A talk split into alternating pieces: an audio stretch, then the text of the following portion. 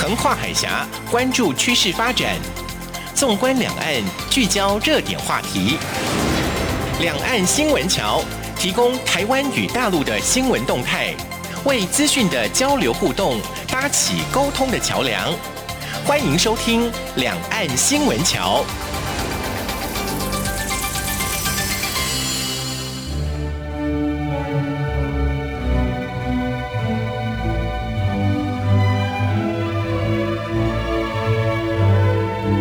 各位听众朋友，您好，这里是中央广播电台两岸新闻桥，我是赵伟成。今天是清明扫墓节，那我想很多朋友今天应该多了一些追思祖先之情啊。不过，可能有些朋友会跟我一样，为了避免新冠肺炎疫情扩大，改变了一些扫墓方式。像今年，呃，我的家族来讲啊，就大概在三月已经通知了，扫墓节就不去扫墓了。那我们自己在家追思祭祖就行了。那这是我们家里的情况啊。但是我知道有些朋友现在可能用比较先进的方式，比方说呢，这个家族呢会派一个人代表上山扫墓，然后呢用啊这个很方便嘛，手机用直播的方式呢，告诉祖先多么思念祖先，然后呢也把自己的追思之情呢也借由手机给传。传达出去了啊，那还有一些我知道他们可能下载 APP，那以这个线上来扫墓的方式来祭拜啊，我想这是因应时代的不同，有新的这个改变。不过呢，最主要还是新型冠状肺炎，让我们在扫墓节呢，啊，为了避免疫情而衍生的新的祭祖方式。那当然，有些人会说，那这样行吗？祖先会感受到吗？其实我觉得，在这个非常时期啊，我们只要有诚意、有心意的话呢，祖先会原谅的，不是吗？呃，这几天我刚好看到国外啊，这个很很难过的，就说，因为家族的某一个人染上了这个新冠肺炎，那所有家族的人呢，十几个一定要来送葬，结果呢，家族每一位成员呢都染上了新冠肺炎，这是很让人难过的一件事情啊。所以呢，时代不同，还有这个非常时期疫情的关系，我们可以转变不同的方式来表达你对逝者也好、祖先也好的一种敬意嘛。那如果坚持原来的方式，反而造成疫情扩大，那怎么办呢？是不是？那当然还有一些遵循传统的方式，真的是上山扫墓。不过呢，呃，如果以我们台湾来讲，都是有这个分流制度啊，你可能提早就过去了，或者说不一定集中在清明扫墓节这一天来这个扫墓来祭拜。这样的话呢，当然也会分散一些风险嘛。那我相信祖先也不乐意看到他的后代子子孙孙为了扫墓而感染疾病，不是吗？那更何况像我们台湾、大陆也是一样啊，像妈祖绕境都已经停办了。那祭拜祖先、扫墓的话呢，我相信祖先在天之灵一定会原谅的嘛。所以呢，就不要太介意了啊。好，那我们来关心的是这个星期两岸发生了哪些事儿？一周新闻回放。两岸这一刻，台湾的防疫非常成功啊，所以呢，各界都在关心，到底台湾能不能加入 WHO。香港官方的香港电台因为旗下记者向 WHO 高级顾问提问台湾的参与问题，遭到港府批评违反了一个中国原则。陆委会表示，香港基本法赋予港人新闻言论等自由，希望港府依法落实保障。陆委会强调，中华民国是主权国家，有权利、有能力、有意愿和世界各国合作防疫。国际社会更肯定台湾的医疗卫生实力与防疫贡献。陆委会指出，台湾参与世界卫生组织是天经地义的事。中共错误引述了联合国大会以及世卫的决议，并与其片面设定的一中原则连结，企图排除台湾参与。这些政治操盘明显违反世卫宪章以及国际关系原则，更损害台湾以及世界各地人民的健康权益。那厦门航空透过了这个台湾的分公司微信公众号“厦航台湾”宣布，为了因应公共安全防控工作，厦门航空自三月三十号起至五月二号止。取消了两岸航线所有航班。公告说，受到影响的旅客可联系原购票处办理非自愿退票。五月三号之后的厦航两岸航班执行计划将待后续更新。新冠肺炎疫情发生后，厦航二三月间已经调整过航班，仅保留桃园机场和松山机场航线。但是呢，啊，现在宣布了，接下来超过一个月的时间将取消所有两岸的航班。第二架湖北类包机三十号晚间九点三十八分抵返了桃园机场，接回滞留中国湖北的二百一十四名台湾人。返台旅客在经过防疫检查之后，游览车送往检疫所进行十四天的安置隔离。根据国境单位统计，原本大约有二百二十人要搭乘类包机，但是最后搭上班机的旅客共有二百一十四人。无法登机的旅客多半是因为大陆居民往来台湾通行证，也就是大通证过期。确切返台人数将以中央流行疫情指挥中心公布为主。机场国境单位表示，乘客在下机后会依序进行消毒以及发烧筛检等防疫检查。若出现新冠肺炎疑似症状，将立即后送就医；无症状者由专车接送，分批前往集中检疫所进行为期十四天的安置隔离。那新冠肺炎疫情之后，吃野味的行为呢，受到舆论的挞伐。中国大陆广东省三月三十一号呢，通过一项条例，使用国家重点保护野生动物者，最高可罚野生动物及其制品价值的二十倍罚款。条例将于五月一号起实行。南方报业集团下的南方 Plus APP 报道。全国人大常委会二月二十四号通过了全面禁食野生动物的决定之后，广东率先将此决定写入了省级地方性的法规。那后来，广东省人大常委会通过。广东省野生动物保护管理条例进一步的提高非法猎捕、交易、流通、使用国家重点保护野生动物的惩罚力度。那这份条例明确规定，全面禁止非法野生动物交易，全面禁止食用陆生野生动物，全面禁止以食用为目的的猎捕、交易、运输在野外环境自然生长繁殖的陆生野生动物，从源头上防控重大公共卫生风险。禁食范围限定为国家。重点保护野生动物以及其他陆生野生动物，包括了人工繁育、人工饲养的陆生野生动物，以及有关法律禁止使用的其他野生动物。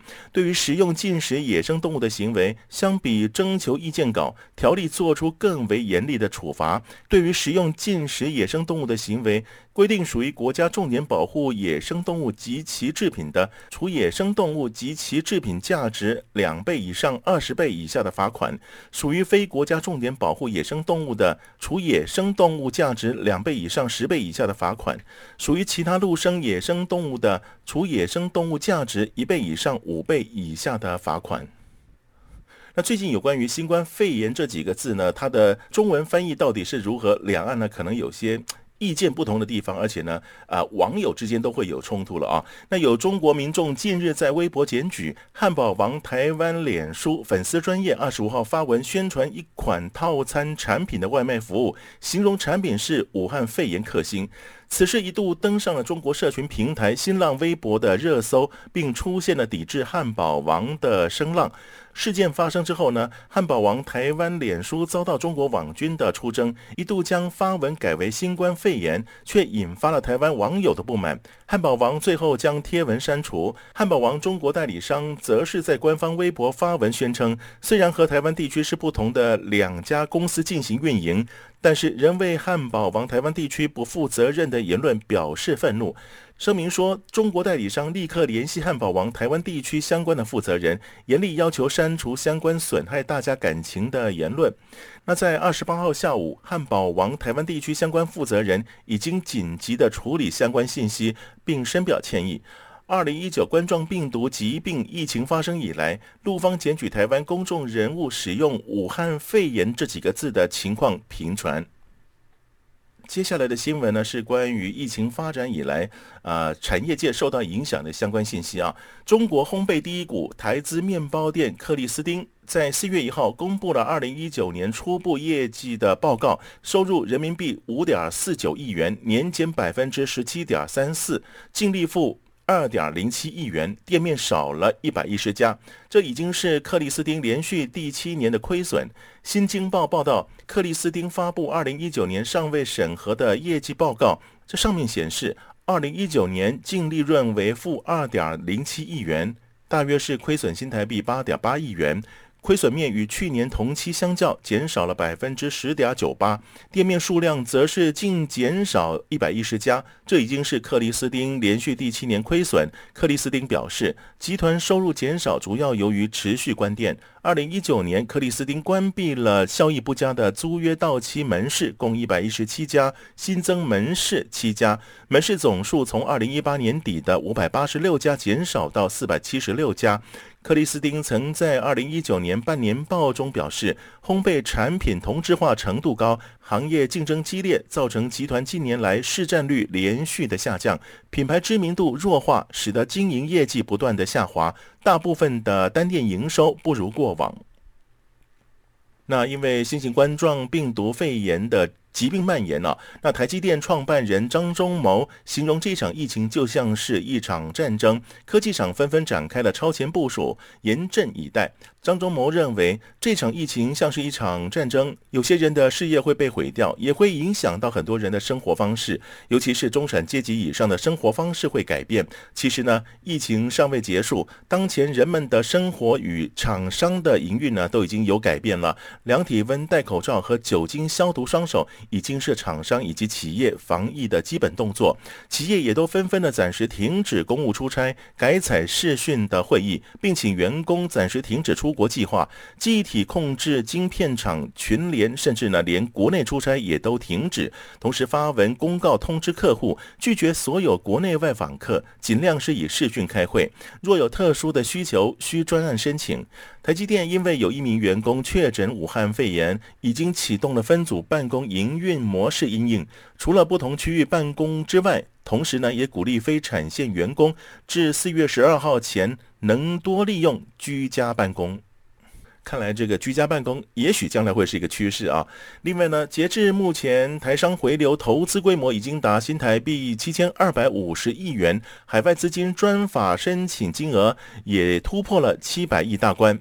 会计师认为，经过新冠肺炎疫情，台商将更坚定分散中国供应链意愿，回流动能将于摆脱疫情之后再度的反弹显现。资诚税务法律服务会计师林巨峰表示，从政府两大吸引台商回流的政策绩效来看，经济部统计，截至三月二十六号，台商回台投资方案前后已经吸引了一百七十八家台商回流投资，金额累计达七千二百五十亿元。财政部的海外资金专法，截至三月十四号，申请汇回金额为七百二十一亿元，其中向经济部申请实质投资并获准的已经有两百多亿元。林巨峰指出，台商调整分散供应链的趋势开始加速的进行，有些移往新南向国家，有些则是回流到台湾。台商心中很清楚，鸡蛋不能全部放在同一个篮子里。林巨峰观察，从去年到现在，回流的台商大小规模、各行各业都有，主要偏向制造业，特别是在台湾有完整供应链或是产业聚落的产业。比方说，像是半导体、电子零组件、电脑周边等，回台投资形态大多是以扩增生产设备、扩建厂房为主，也有客户选择直接将运营总部移回台湾。不过呢，台商稳定回流的步调，在新冠肺炎疫情迅速爆发、全球扩散下，明显的受到干扰。二零二零年才过完第一季。新冠疫情已经从中国蔓延到全世界，几乎没有一个国家幸免。农历年后，中国生产线因为疫情扩大被迫停工，在封城、解封到逐步复工的过程中，锻炼危机让产业界重新思考分散布局的方向。笔电代工大厂人保总经理翁宗斌日前在线上法人说明会直言。继美中贸易战造成台厂自中国大陆撤离部分产线之后呢，新型冠状疫情更凸显了分散风险的重要性，并可降低红色供应链竞争的压力。今年人保在中国大陆以外的布局仍然是按照计划进行，看似没有受到疫情影响而调整。人保解释，今年布局重点是越南、台湾。越南厂布局将从网通产品跨入笔电等个人电脑 PC 产品，也将生产物联网、平板电脑、手机等产品。越南二厂可望在明年投产，扩增二厂的产能，就代表扩大在越南的布局。另外，人保在巴西也有小量的生产，并在当地销售。考量的因素就是避免巴西的课征关税。面板厂友达光电董事长彭双浪日前在法说会时表示，二零一九年需求疲弱，是二零一三年以来首见的年度亏损。他也明确点出，亏损主因是供过于求，造成面板价格下跌。而供过于求的原因，就是中国大陆面板厂不断的扩充新产能，低价竞争。面板厂不像笔电代工厂有强大的分散风险压力，可是红色供应链的竞争压力却是不容忽视。这种既竞争又合作的模式存在产业已久，只是代工业经过了美中贸易战的洗礼，必须做出分散布局的抉择。面板业主要产能都是在台湾，并没有立即的影响。笔电以及伺服器代工的英业达是采取全球分布生产，除了中国大陆上海之外，也看好了南昌服务厂机制，更在马来西亚布局。欧洲则是有捷克伺服器厂，美洲有墨西哥厂，还有这个和硕指出，现阶段分散布局主要锁定东南亚以及台湾。印尼巴旦岛工厂去年第一季已经开出了产能，以网通以及物联网产品为主。今年着重越南新产线，明年上半年可望投产。至于产品，则是不限种类，能够配合客户才是重点。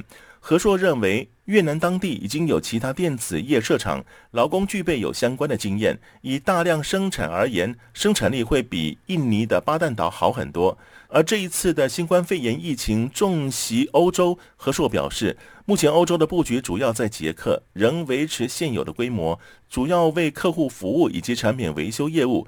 因应美中贸易战布局，主要是扩大在台湾以及东南亚区域的投资。好，以上呢是这个星期两岸的重大新闻，所以呢一路听下来都跟疫情有关系啊。所以稍后呢我们会请医师来告诉我们，这个新型冠状肺炎疫情啊，到底整个发展情况是如何，尤其影响到我们人们的生活，还有呃各产业的发展啊。所以好好来了解一下疫情到底要怎么样来面对。我们休息一会儿，稍后回来。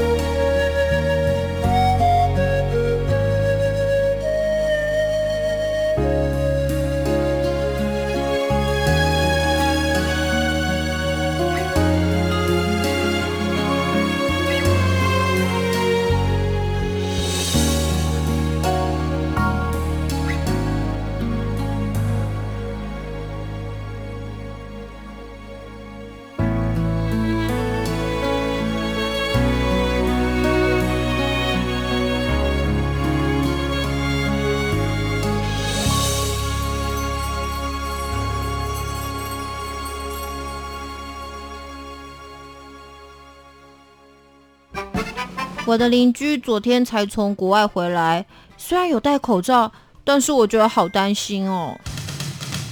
面对防疫，大家都要有正能量，不要恐慌，也不要散布不实讯息。对对对，不论是台湾人或是在台湾的外国人，面对疫情，我们都在同一艘船上。台湾的防疫是超前部署，不需过度焦虑，只要相互配合，落实防疫措施。中央广播电台祝福您平安健康。阳光就是阳光，成了我的翅膀。阳光就是阳光，人民自由飞翔。阳光就是阳光，世界在我肩膀。阳光是你，是我生命的翅膀。热点聚焦：二零一九年冬天，中国湖北省武汉市首次发现新型冠状病毒肺炎疫情。紧接着，在二零二零年初，台湾、日本、韩国有确诊病例。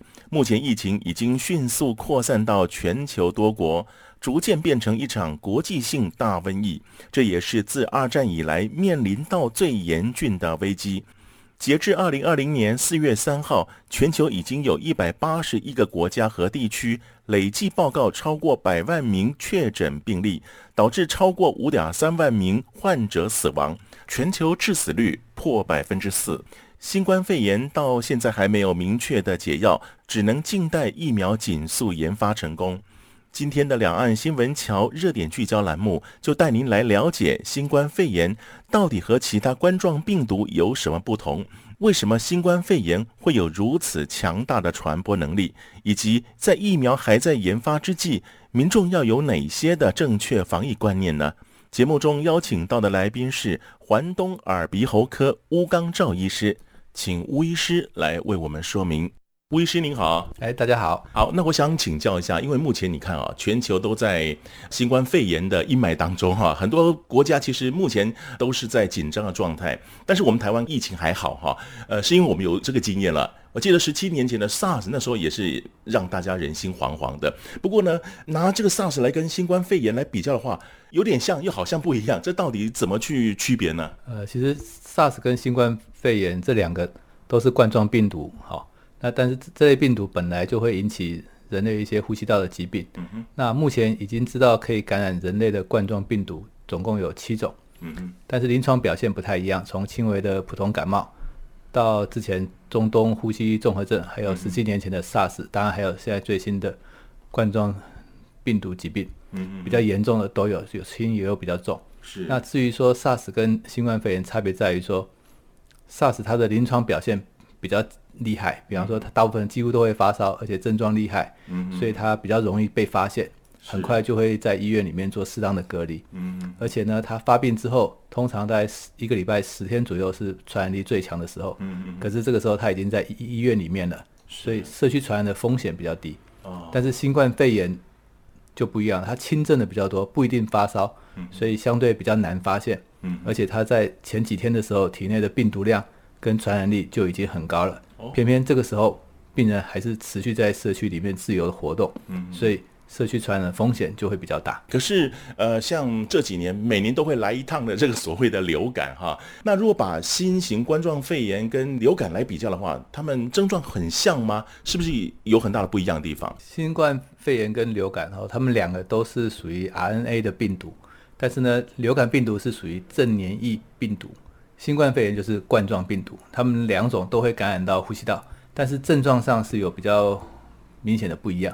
那流感的话呢，通常都是突然发烧、头痛、全身酸痛，再加上一些呼吸道的症状，那有的可能会伴随一些肠胃道的症状。嗯，但是新冠肺炎的症状就比较不一致了。从现在越来越多的经验看起来，它可以从轻症的像感冒一样，甚至是无症状的病人。那比较厉害的，当然他也会发烧、会咳嗽、会喘，嗯、但是它通常不会第一天就症状明显。流感比较会在第一天、第二天症状就比较明显这样。嗯嗯，嗯那当然流感就像大家知道了，每年都有流感疫苗可以打。嗯嗯。啊，没打疫苗的人，万一得了流感，还有克流感、瑞乐沙这类抗病毒的药物可以使用。嗯、那万一比较严重的住在医院的，偏偏病毒又有抗药性的话，也还有其他的药物可以用来救援治疗。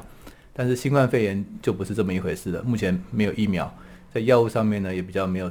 失利的地方，嗯嗯嗯，所以呢，也因为这样子，大家才紧张嘛，对不对啊？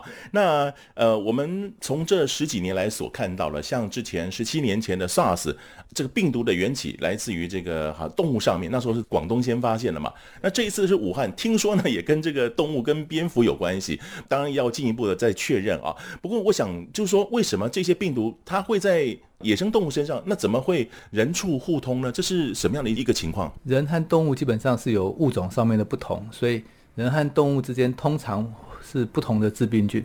一般而言，不同的致病菌在不同的物种之间是不会互相传染的。嗯嗯。但是如果说人类和不同物种之间的互动非常频繁的时候，那就不一定了。哦。比方说，之前大家应该都有印象，就是禽流感。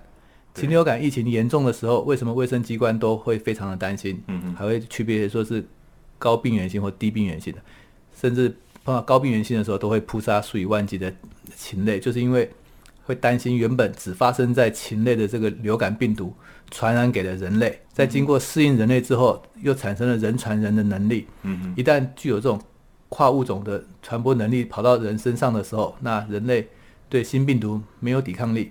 万一这个病毒又是传染力很强的病毒，造成大流行，那影响的范围就会很大。是是。同样的，原本在蝙蝠的冠状病毒，经过未知的中间宿主传染给人类，如果适应之后具有人传人的能力，那就很麻烦。所以，为什么一开始新冠肺炎出来的时候，一开始说不会人传人，嗯嗯，后来说有限度的人传人，嗯嗯，而没有直接说人传人，就是一方面要观察疫情的变化，另外一方面就是。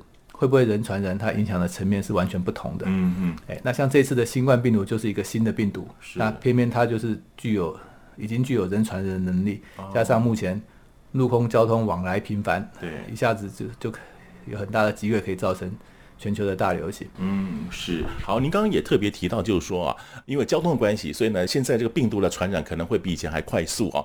不过我也想知道，就是说。从原本这个中国武汉开始，到呃我们东北亚、东南亚这些地方，现在呢已经到欧美，疫情更严重了哈。所以它整个传染途径，当然我想交通方面是一个因素了哈。那它整个过程是怎么样一个传染的？诶，这个目前的这个传染途径主要认为是就近距离的飞沫传染，直接或者是间接接触病人的口鼻分泌物或者是体液，来增加传染的风险。至于传染力这个部分的话呢？先前新加坡有一个学者发表一篇关于新冠肺炎病人住过的负压病房，他在他的环境中做裁剪，来看看这个病房在病人使用了之后，在哪些地方会比较容易出现病毒。那在这个研究当中呢，发现了他检采检环境中裁剪十八个地方，有十五个地方是有病毒的，就是说百分之八十七的地方都有病毒。嗯嗯，那。特别是在设备上，例如床的栏杆或者桌子、洗脸台等等常用到的东西，手会去触摸的地方。嗯嗯。那同样的，在医护人员的装备上面，他们也有进行裁剪，他们采了八个裁剪，那只有鞋子的前端是阳性反应。嗯嗯。但医务人员的其他装备，比方说口罩啊、面罩啊这些，其实都没有裁剪到病毒。嗯。那当然也，他们的空气检体也有做裁剪，也是呈现阴性的反应。嗯嗯。从这个例子就能够了解到说。就算是这个轻症的病毒病人呢，他也可以透过咳嗽，把这个带有病毒的飞沫散布在这个环境中。那因为这个病毒在无生命体上，它还可以存活一些时间，从几个小时，依照这个物体的材质不同，存活的时间可能从几个小时到几天都有可能。所以你在接触了环境之后，维持手部的清洁，不要去触摸口鼻，比戴口罩更重要，就是这个因素啊、嗯哦。是，所以说。只要接触接触前，尽量在接触前、接触后多做适当的洗手，这样子风险就会比较低一些。是新冠肺炎这个整个症状来讲哦，它是什么样一个明显的可以让让你们医师给判断出来？除了裁剪之外，是不是有一些其他表征？那另外就是说，呃，很多人说感染这个肺炎之后啊，这个尤其是新型冠状病毒，还有之前的 SARS 啊，也是一样，肺部呈现这个纤维化。那这又是什么样的情况呢？新冠肺炎的症状来讲，呃，随着它从一开始。它名字叫武汉肺炎，就大家就可以想象说，一开始的可能认为都是下呼吸道的症状为主，而且都会比较严重，产生肺炎。但是随着病例数越来越多，目前看起来，总的来讲，百分之八十是属于轻症，百分之十五可能会比较严重，那百分之五的话会到重症的情形。嗯、那也因为随着症状越来越多，我们可以发现到说，他从他的临床表现，从发烧啊、咳嗽啊、倦怠，啊，会喘，那到目前有的只是鼻塞啊，或是流鼻涕、喉咙痒、头痛啊，有些肠胃道的症状、腹泻，甚至是没有症状的感染者，一直到最近大家比较关注的嗅觉，甚至是味觉的异常，嗯，对，都有可能是新冠肺炎的症状之一。这样，所以病例数越来越多的时候呢，症状呈现的变化是越来越多，所以。单从症状想要去诊断新冠肺炎，几乎是不太可能的事情，必须要靠其他的检验才有办法确定。是 OK。至于你刚才说到纤维化是什么东西，这个要先说到我们正常的肺泡。正常的肺泡是一个有弹性的东西，在吸气的时候会变大起来，哦，就像我们吹气球的时候会变大，来进行气体的交换。吐气的时候呢会变小。那么我们可以想象，如果肺部因为发炎厉害，产生了一些结疤，那这些。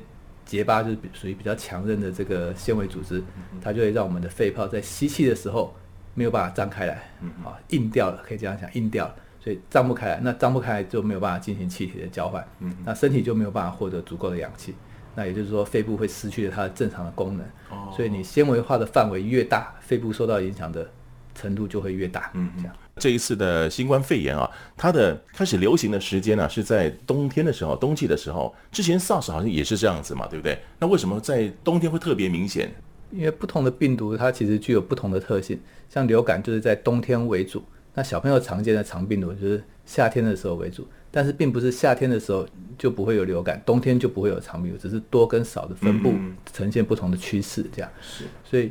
新冠肺炎的病毒也许像流感的病毒一样喜欢冬天，但是目前是才刚开始，所以这个部分是还没有办法知道它会整年都会有，还是只有冬天才有这样。那从流行病学的角度来看，冬天大家待在室内的时间比较长啊，而且天气冷，常常都会把门窗给紧闭，嗯造成空气不流通。那如果人又多、密闭空间的情况之下，比如说在这个捷运哈，或者在公车里面，如果没有戴口罩。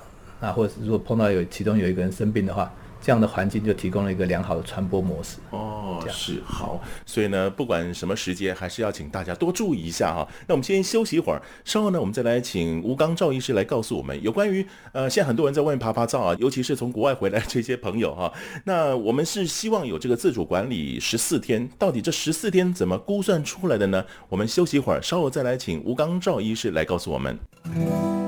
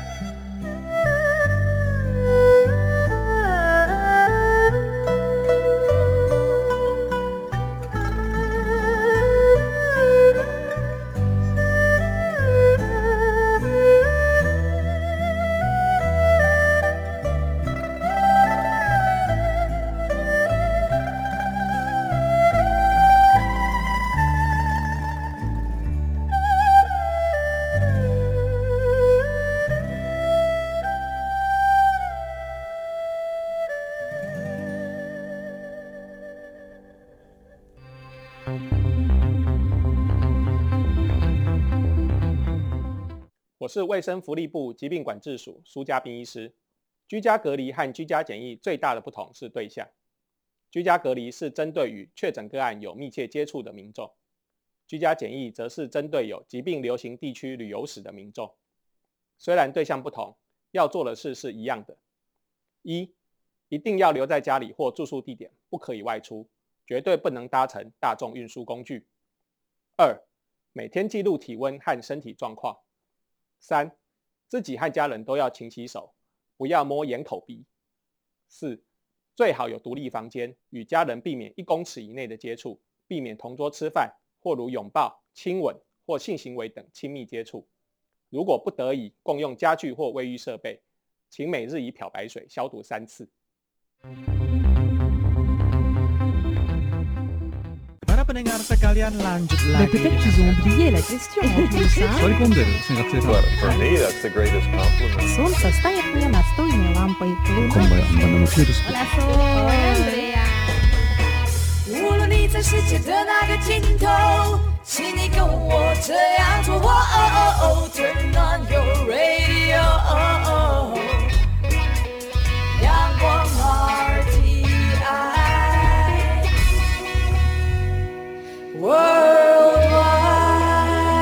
央广联系世界的桥梁。回到两岸新闻桥，我是赵伟成，进行的栏目是热点聚焦。节目当中，我们邀请到这位来宾是环东耳鼻喉科医师鄔纲兆鄔医师。那请吴医师来帮我们介绍一下，也分析一下这一次新型冠状病毒的整个始末啊。那我先请教一下吴医师，就是说现在我们政府希望啊，就是国外回来的朋友能够自主管理十四天嘛，对不对啊？那这个十四天是怎么算的？是采一个什么样平均值吗？呃，这个就要看说。病毒感染到人体之后，一直到人体产生症状，这中间所需要的时间，也就是所谓的潜伏期。嗯嗯，潜伏期。那因为新型冠状病毒是新出现的冠状病毒，所以目前都是观察这些临床的观察都是初步的哈。那从中国大陆一开始的这个资料呢，可以认为说，病毒的潜伏期最短两天，那最长好像十四天。所以呢，目前我们就用十四天。来作为一个区别，如果在这十四天当中都没有产生症状，就会认为应该没有被感染，不需要再进一步的。居家检疫或居家隔离下是好，现在全世界都是以十四天来算嘛，对不对？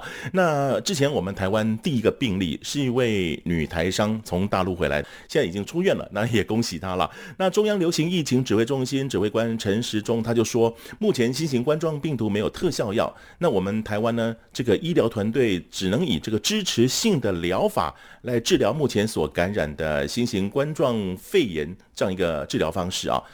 这个支持性疗法指的是什么呢？呃，支持性疗法指的就是说，如果这个身体有什么样的症状的时候呢，就给予相对应的治疗。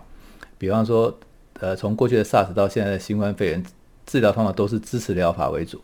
那比方说，患者水分不足，就给他水分；发烧的话呢，就给他退烧药；如果氧气不足，就给他氧气。哦，这样听起来能做的好像有限，所以说。面对这种比较严重的新冠肺炎的时候呢，就大家就会想想看有没有在支持性疗法以外其他的治疗。嗯嗯嗯。像最开始大家听到新闻有讲的瑞德西韦，嗯、那瑞德西韦这个东西呢是美国一个吉利公司研发，当初是为了要试试看它是不是能够对抗伊波拉病毒。嗯嗯。不过当时它的效果比其他的不好，所以呢药厂当然开发了药物之后就会把它试试看用在其他的不同病毒身上，结果发现呢它对十七年前的 SARS 啊，还有刚刚前面有讲到中东综合症候症的有一些效果，但是后来 SARS 已经绝迹了。那刚才讲的那个 MERS 呢，它只局限在特定的区域，所以瑞德西韦一开始并没有引起广泛的注意。嗯嗯。啊，那但是因为这个新冠肺炎跟 SARS 跟 MERS 它都是冠状病毒，嗯嗯，所以之前呢就在美国被拿来治疗一个确诊的患者，想说用来试试看。嗯嗯。那病人住院第七天的时候接受了治疗，结果他隔天。发烧啊、呕吐啊、腹泻的症状都还有咳嗽都明显的改善了。嗯、至于说是不是这个药物非常有效，还是这只是巧合，可能就还需要更多的临床的证据来做支持。只有这一个个案是没有办法来确定说它效果是不是真的如想象中的那么好。嗯、那当然最近比较夯的就是奎宁了，好、哦，奎宁。那先前中国也有发表说奎宁用来治疗是有效的。嗯、那最近法国的也有研究说效果。蛮不错的。可是，一样，因为它的样本数并不是非常多，而且呢，还可能会有。心脏的副作用，所以在使用上呢，还是要谨慎这样。嗯嗯，所以呢，民众不要听到啊，奎宁是这么有效，就赶快自己想办法去弄个什么奎宁回来吃一吃，那是不对的嘛啊。好，那我想最后还是要请医师来告诉我们，就是说，呃，政府呼吁我们大家应该全民呢、啊、一起来防疫哦。那这个防疫当然也做了很多宣传，那可不可以请医师再告诉我们一下，平常我我们要怎么样来做？然后呢，呃，在这个过程当中要注意什么样的细节呢？要怎么样预防新冠肺炎？中央疫情指挥中心每天都常常都在在宣导了哈，也有透过疾管家这些还有财总来告诉大家。那目前预防的措施和其他呼吸道感染其实是相同的，最主要就是要养成养成良好的卫生习惯，勤洗手，还要遵守佩戴口罩的三个时机，一个就是。看病、陪病、探病的时候，还有当你有呼吸道的症状的时候，啊，还有就是呢，有慢性病的病患要外出的时候，尽量要戴口罩，而且呢，尽量避免出入人潮拥挤、空气不流通的公共场所。当然，还有一个就是要。前面也有提到的，要避免接触野生动物还有禽类。嗯嗯。那最新的当然就是所谓的社交距离了，室外呢保持一公尺，室内呢一点五公尺。嗯嗯嗯。那当然也提到这个洗手问题啊。呃，我们平常用这个肥皂洗手，那有时候没有办法在公共区域内可能没有肥皂，那有肥皂跟没肥皂是有差别的吗？呃，这中间是有一点差别，因为要预防感染，可以分成清洁还有消毒两个概念。清洁的话呢，主要是要减少。细菌或是病毒的数量，那消毒的就是希望把残存的细菌跟病毒给消灭。那因为物体的表面如果不干净的时候，它会阻挡这个消毒剂和细菌病毒的接触，使杀菌力的效果降低。所以同样的，如果你手上很脏的话呢，那消毒剂不一定能够接触到所有的病菌啊，所以就没有办法有效的消灭这些病毒。那所以正确的清洁观念呢，首重于就是减少细菌或病毒的数量。所以呢，用肥皂洗手是最佳的清洁方式。透过肥皂和手之间的摩擦，可以将细菌和皮肤从将细菌跟病毒从皮肤给移除。而且肥皂是一种界面活性剂的特性，它可以用来破坏脂肪。那像新冠肺炎的病毒，它的外面它的外面就是脂质，好，所以说这个肥皂这个界面活性剂就也可以同时对病毒造成某种程度的破坏。那至于说比较之前大家有提到的 SARS 或者 B 型肝炎这些病毒。既有洗手呢，也同同样能够使病毒的量大大的减少，即使接触到，致病率也会大大的降低。因为呢，要累积到足够的病毒量才会导致生病。那至于光用清水洗手，因为缺乏了肥皂这个界面活性剂，效果会稍微差一些。嗯嗯嗯，但是。呃，这个聊胜于无哈。如果真的没肥皂，还是要用清水洗手一下了啊。好，那我想讲了这么多，听众朋友您应该听进去了。平常要怎么样来保护自己，然后呢，怎么样来做一个防疫工作，应该都清楚了啊。那最后，吴医师是不是有什么要提醒听众朋友的？呃，中央疫情指挥中心天天都召开记者会说明，就是希望能够让疫情透明，也让媒体都能够问到满意。希望能够减轻大家的焦虑跟恐惧。那如果媒体的标题能够尽量保持中性客观，一定能够发挥更大的效果，安抚民心。不然常常听到哪里破功，哪里又沦陷了，啊，哪里封校了，封锁国了，哈，这样的标题无形之中都会增加民众心里不必要的恐慌。那根据目前公布台湾的三百二十九个病例分析，四个感染的病人当中有三个他的症状是轻微的，就像感冒一样，甚至是没有症状的。那五个里面呢，有一个会是轻度的肺炎。那至于说致死率的话呢，目前是百分之一点五，就是一百个里面可能会有一点五个病例。面对这个新的病毒，疫苗是对抗这类传染病最有效的方法，就像流感疫苗一样。那希望在这个全球凝聚力最强的时刻，借由各国顶尖的研究单位和药厂之间的无私合作，在于疫苗啦或者是药物上面能够尽快有好消息。最后当然就是要再提醒一下哈，有呼吸道症状的人、去探病的人、有慢性病的人，今天要记得要戴口罩，还有要勤洗手，保护自己也保护自己最爱的家人。那所以呢，我们全人类啊，一起共同来打击共同的敌人，也就是啊新型冠状肺炎。希望呢早日有这个疫苗出现。那我们今天也非常谢谢环东耳鼻喉科医师乌刚照医师接受访问，谢谢您，谢谢大家。好，听众朋友，我们先休息一会儿，稍后再回到两岸新闻桥。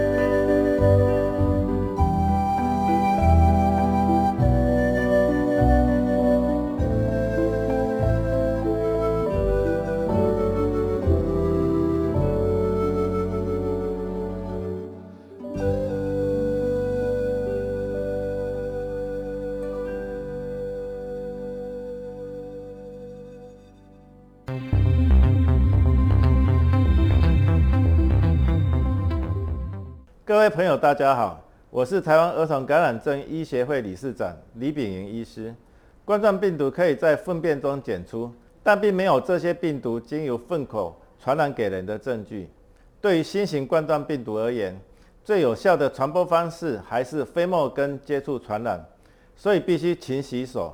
例如上厕所后用肥皂搓二十秒洗手，并注意个人卫生习惯。而我国目前污水处理系统相当完善，可以阻截排泄物中含有冠状病毒的传染可能。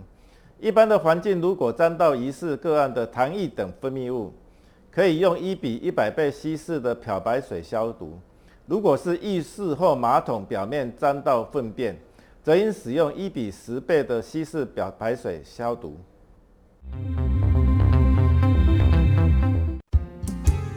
光就是阳光，成了我的翅膀。阳光就是阳光，人民自由飞翔。阳光就是阳光，世界在我肩膀。阳光是你，是我生命的翅膀。回到两岸新闻桥，我是赵伟成。啊，刚刚休息的时候呢，啊，收到了朋友寄给我，他们今年扫墓的方式是在线上哦，用网络方式来扫墓。那他们的一些贡品呢，完全是电子化的。其实我觉得这也挺有意思的，就如同我节目一开始所提到的，我们的诚心、我们的诚意是比较重要的。疫情终究会过去，等待明年清明节的时候呢，我们好好的再跟祖先禀报一下，再祭祀一下，我想这应该是最好的方式了。好，节目又到了尾声，又要跟您说声再见了。别忘了下个星期同一个时间，请继续收听《两岸新闻桥》。赵伟成祝福各位健康平安，再会。